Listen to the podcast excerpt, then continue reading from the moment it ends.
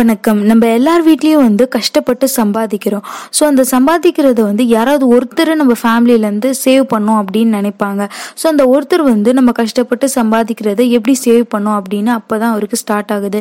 So நம்ம எதில் invest பண்ணலாம்? இல்லை என்ன பண்ணலாம் நம்ம சேவ் பண்ணுறதுக்கு அப்படின்னு யோசிப்பார். ஸோ அவர் வந்து என்ன பண்ணுவார்னா ஃபர்ஸ்ட் பேங்க்ல போய் டெபாசிட் பண்ணலாம் அப்படின்னு நினைப்பாரு. ஸோ டெபாசிட் பண்ணி நம்மளுக்கு இன்ட்ரெஸ்ட் வரும். ஸோ நம்மளுக்கு ஃபியூச்சரில் நல்ல ஒரு ரிட்டர்ன் கிடைக்கும் அப்படின்றதுக்காக அவர் ஃபர்ஸ்ட் டெபாசிட் பண்ணுவார். ஆனால் அந்த டெபாசிட்லேயே வந்து அவருக்கு நல்ல ஒரு ரிட்டர்ன் கிடைக்காது. இன்ட்ரெஸ்ட் ரேட் ரொம்ப கம்மியாக இருக்கிறதுனால சரி வேண்டாம் நம்மளுக்கு இன்னும் கொஞ்சம் ஹையர் ரிட்டர்ன் வேணும் அப்படின்றதுக்காக நெக்ஸ்ட் அவர் வந்து என்ன யோசிப்பாருன்னா மியூச்சுவல் ஃபண்டில் இன்வெஸ்ட் பண்ணலாம் அப்படின்னு யோசிப்பாரு. சரி மியூச்சுவல் ஃபண்டில் இன்வெஸ்ட் பண்ணுறது வந்து கொஞ்சம் நிறைய தெரிஞ்சுக்கணும் படிக்கணும் எல்லாமே பண்ணணும். அது தெரிஞ்சு எல்லாமே பண்ணக்கப்புறம் கூட நம்மளுக்கு வந்து என்ன ஆகும்? கொஞ்சம் கம்மியான ரிட்டர்ன் தான் கிடைக்கும். ஸோ அதனால மியூச்சுவல் ஃபண்டை விட நெக்ஸ்ட் நம்ம என்ன இன்வெஸ்ட் பண்ணலாம்? எதில் மாதிரி பண்ணால் நம்மளுக்கு நல்ல ஒரு ரிட்டர்ன் கிடைக்கும் அப்படின்னு யோசிச்சு அவர் வந்து தான் ஸ்டாக் மார்க்கெட்டுக்குள்ள என்டர் ஆகிறாரு. ஆனால் ஸ்டாக் மார்க்கெட்ன்றது வந்து ரொம்ப ரிஸ்க்குன்னு அவருக்கு தெரியும். இருந்தாலும் அவர் வந்து அந்த ரிஸ்க் எடுக்கிறதுக்கு கேப்பபிலிட்டியா இருக்கிறதுனால அவர் வந்து ஸ்டாக் மார்க்கெட்டுக்குள்ள வராரு. ஸ்டாக் மார்க்கெட்டுக்குள்ள வந்தோடனே அதுலயும் நிறைய செக்மெண்ட்ஸ் இருக்கு.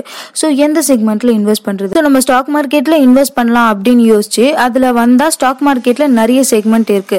ஸோ எந்த செக்மெண்ட்ல இன்வெஸ்ட் பண்றது அப்படின்னு யோசிக்கிறாரு.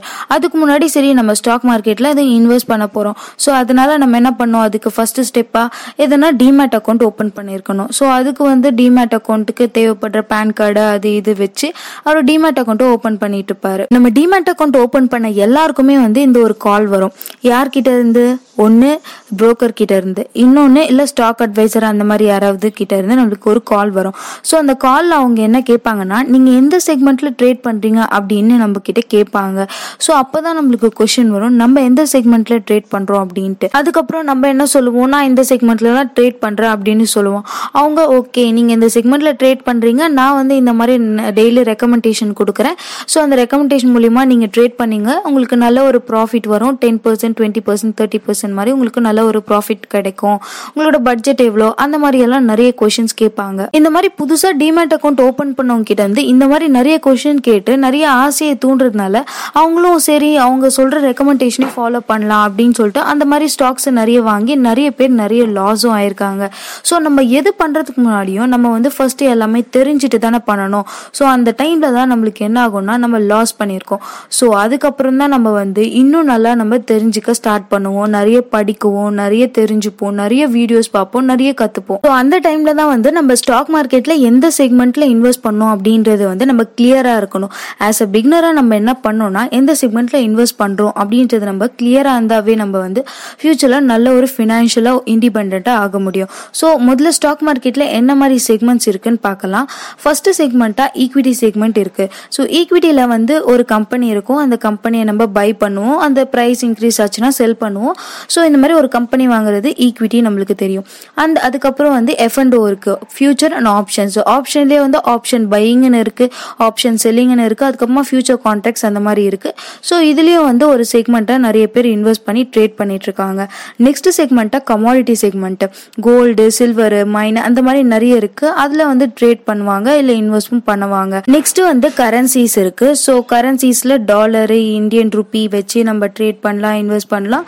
அதுக்கப்புறமா வந்து நம்ம கிரிப்டோ கரன்சின்னு இப்போ வந்து ஃபேமஸாக போயிட்டு இருக்கு பிட்காயினோட ஷேர் ப்ரைஸ் நல்லா இன்க்ரீஸ் ஆகி டவுன் ஆகி நிறைய பேர் அதில் இன்வெஸ்ட் பண்ணி லாஸ் நிறைய பேர் ப்ராஃபிட்டும் பண்ணியிருக்காங்க. ஸோ இந்த மாதிரி கரன்சிஸ்லயும் அவங்க வந்து இன்வெஸ்ட் பண்ணுவாங்க. ஸோ இந்த மாதிரி நிறைய செக்மெண்ட்ஸ் இருக்கு. ஸோ இதுல இருந்து நம்ம எந்த செக்மெண்ட்ல இன்வெஸ்ட் பண்றது. பிகினரா இப்பதான் நீங்க ஸ்டாக் மார்க்கெட்குள்ள என்டர் ஆகுறீங்க புதுசா வரீங்க அப்படின்னா நீங்க எந்த செக்மெண்ட்ல வேணா இன்வெஸ்ட் பண்ணலாம். ஆனா அந்த செக்மெண்ட்டை பத்தி ஃபுல்லா டீட்டெயிலா தெரிஞ்சு படிச்சு புரிஞ்சுக்கிட்டக்கு அப்புறம் நீங்க இன்வெஸ்ட் பண்ணுங்கன்னு நான் சொல்லுவேன் ஆனா நான் என்ன ரெக்கமெண்ட் பண்றேன்னா நீங்க ஒரு பிகினர்னா ஃபர்ஸ்ட் நீங்க ஈக்விட்டியில இன்வெஸ்ட் பண்ணுங்க. ஸோ அதுலயே நீங்க ஃபர்ஸ்ட் ஸ்ட்ராங் ஆகுங்க நல்ல ப்ராஃபிட் பாருங்க. நல்ல ப்ராஃபிட் பார்த்துட்டு அதுக்கப்புறமா வந்து ஃபியூச்சர் அண்ட் ஆப்ஷன் ஒரு செக்மெண்ட் செக்மெண்ட்டை சூஸ் பண்ணுங்க. நான் ஃபியூச்சர் அண்ட் ஆப்ஷன் கூட ஏன் நான் செகண்டாக சொல்கிறேன்னா அதுலேயும் வந்து நிறைய ரிஸ்க் இருக்கு. அது மட்டும் இல்லாமல் அது வந்து கொஞ்சம் கஷ்டம். அது வந்து மார்க்கெட்டை ப்ரிடிக்ட் பண்ணுறது வந்து எப்பவுமே முடியாது. அதை கரெக்டாக ப்ரிடிக்ட் பண்ணுறது வந்து கொஞ்சம் கஷ்டமானது. அதனால நான் என்ன சொல்கிறேன்னா இந்த இப்போ பட்ஜெட் வந்துச்சு. ஸோ அந்த பட்ஜெட்டில் வந்து எப்போ தெரியும் நம்மளுக்கு? நல்ல மார்க்கெட் மூவ் ஆகும் கீழே வரும். ஸோ அந்த மாதிரி பட்ஜெட் டைமில் ஃபியூச்சர் அண்ட் ஆப்ஷன்ஸ் பண்ணுறது வந்து கொஞ்சம் ஈஸியாக இருக்கும் நம்மளுக்கு. ஸோ அந்த மாதிரி டைமில் ஃபியூச்சர் அண்ட் ஆப்ஷன்ஸ் பண்ணுங்கள் ஆனால் மோஸ்ட்டாக வந்து ஈக்விட்டியே நல்லா நல்லா ப்ரிஃபர் பண்ணுங்கள் செகண்ட் ஆப்ஷனாக தான் வந்து ஃபியூச்சர் ஆப்ஷனை வந்து ப்ரிஃபர் பண்ணுங்கள் செக்மெண்ட்டில் இன்வெஸ்ட் பண்ணுறதுக்கு ஸோ நெக்ஸ்ட்டு கமாடிட்டி கரன்சிஸ்லாம் இன்வெஸ்டே பண்ணக்கூடாதா ஆஸ் எ பிகினரா அப்படின்னா? அப்படிலாம் கிடையாது. ஃபர்ஸ்ட் இந்த ரெண்டு செக்மெண்ட்லேயும் நீங்கள் வந்து நல்ல ஒரு ஸ்ட்ராங்காக நல்ல ப்ராஃபிட் எடுத்து நல்லா பல வருஷம் அதில் எக்ஸ்பீரியன்ஸ் ஆனக்கப்புறம் அதுக்கப்புறம் கமாடிட்டிலையும் கரன்சிஸ்லையும் நல்லா அதுலேயும் நல்லா தெரிஞ்சு புரிஞ்சுக்கிட்டக்கு அப்புறம் வந்து நீங்கள் இன்வெஸ்ட் பண்ணிக்கலாம். ஸோ எது பண்ணுறதுக்கு முன்னாடி நம்ம தெரிஞ்சுக்கிட்டு பண்ணுறது நல்லது. எல்லாமே தெரிஞ்சுக்கிட்டு பண்ணுங்க தெரிஞ்சுக்கிட்டு பண்ணுங்க அப்படின்னு சொல்றீங்களே அந்த தெரிஞ்சுக்கிறதே வந்து நாங்க வந்து கொஞ்சம் படிக்கிறதுக்கு எல்லாமே கொஞ்சம் டிஃபிகல்ட்டா இருக்கும்.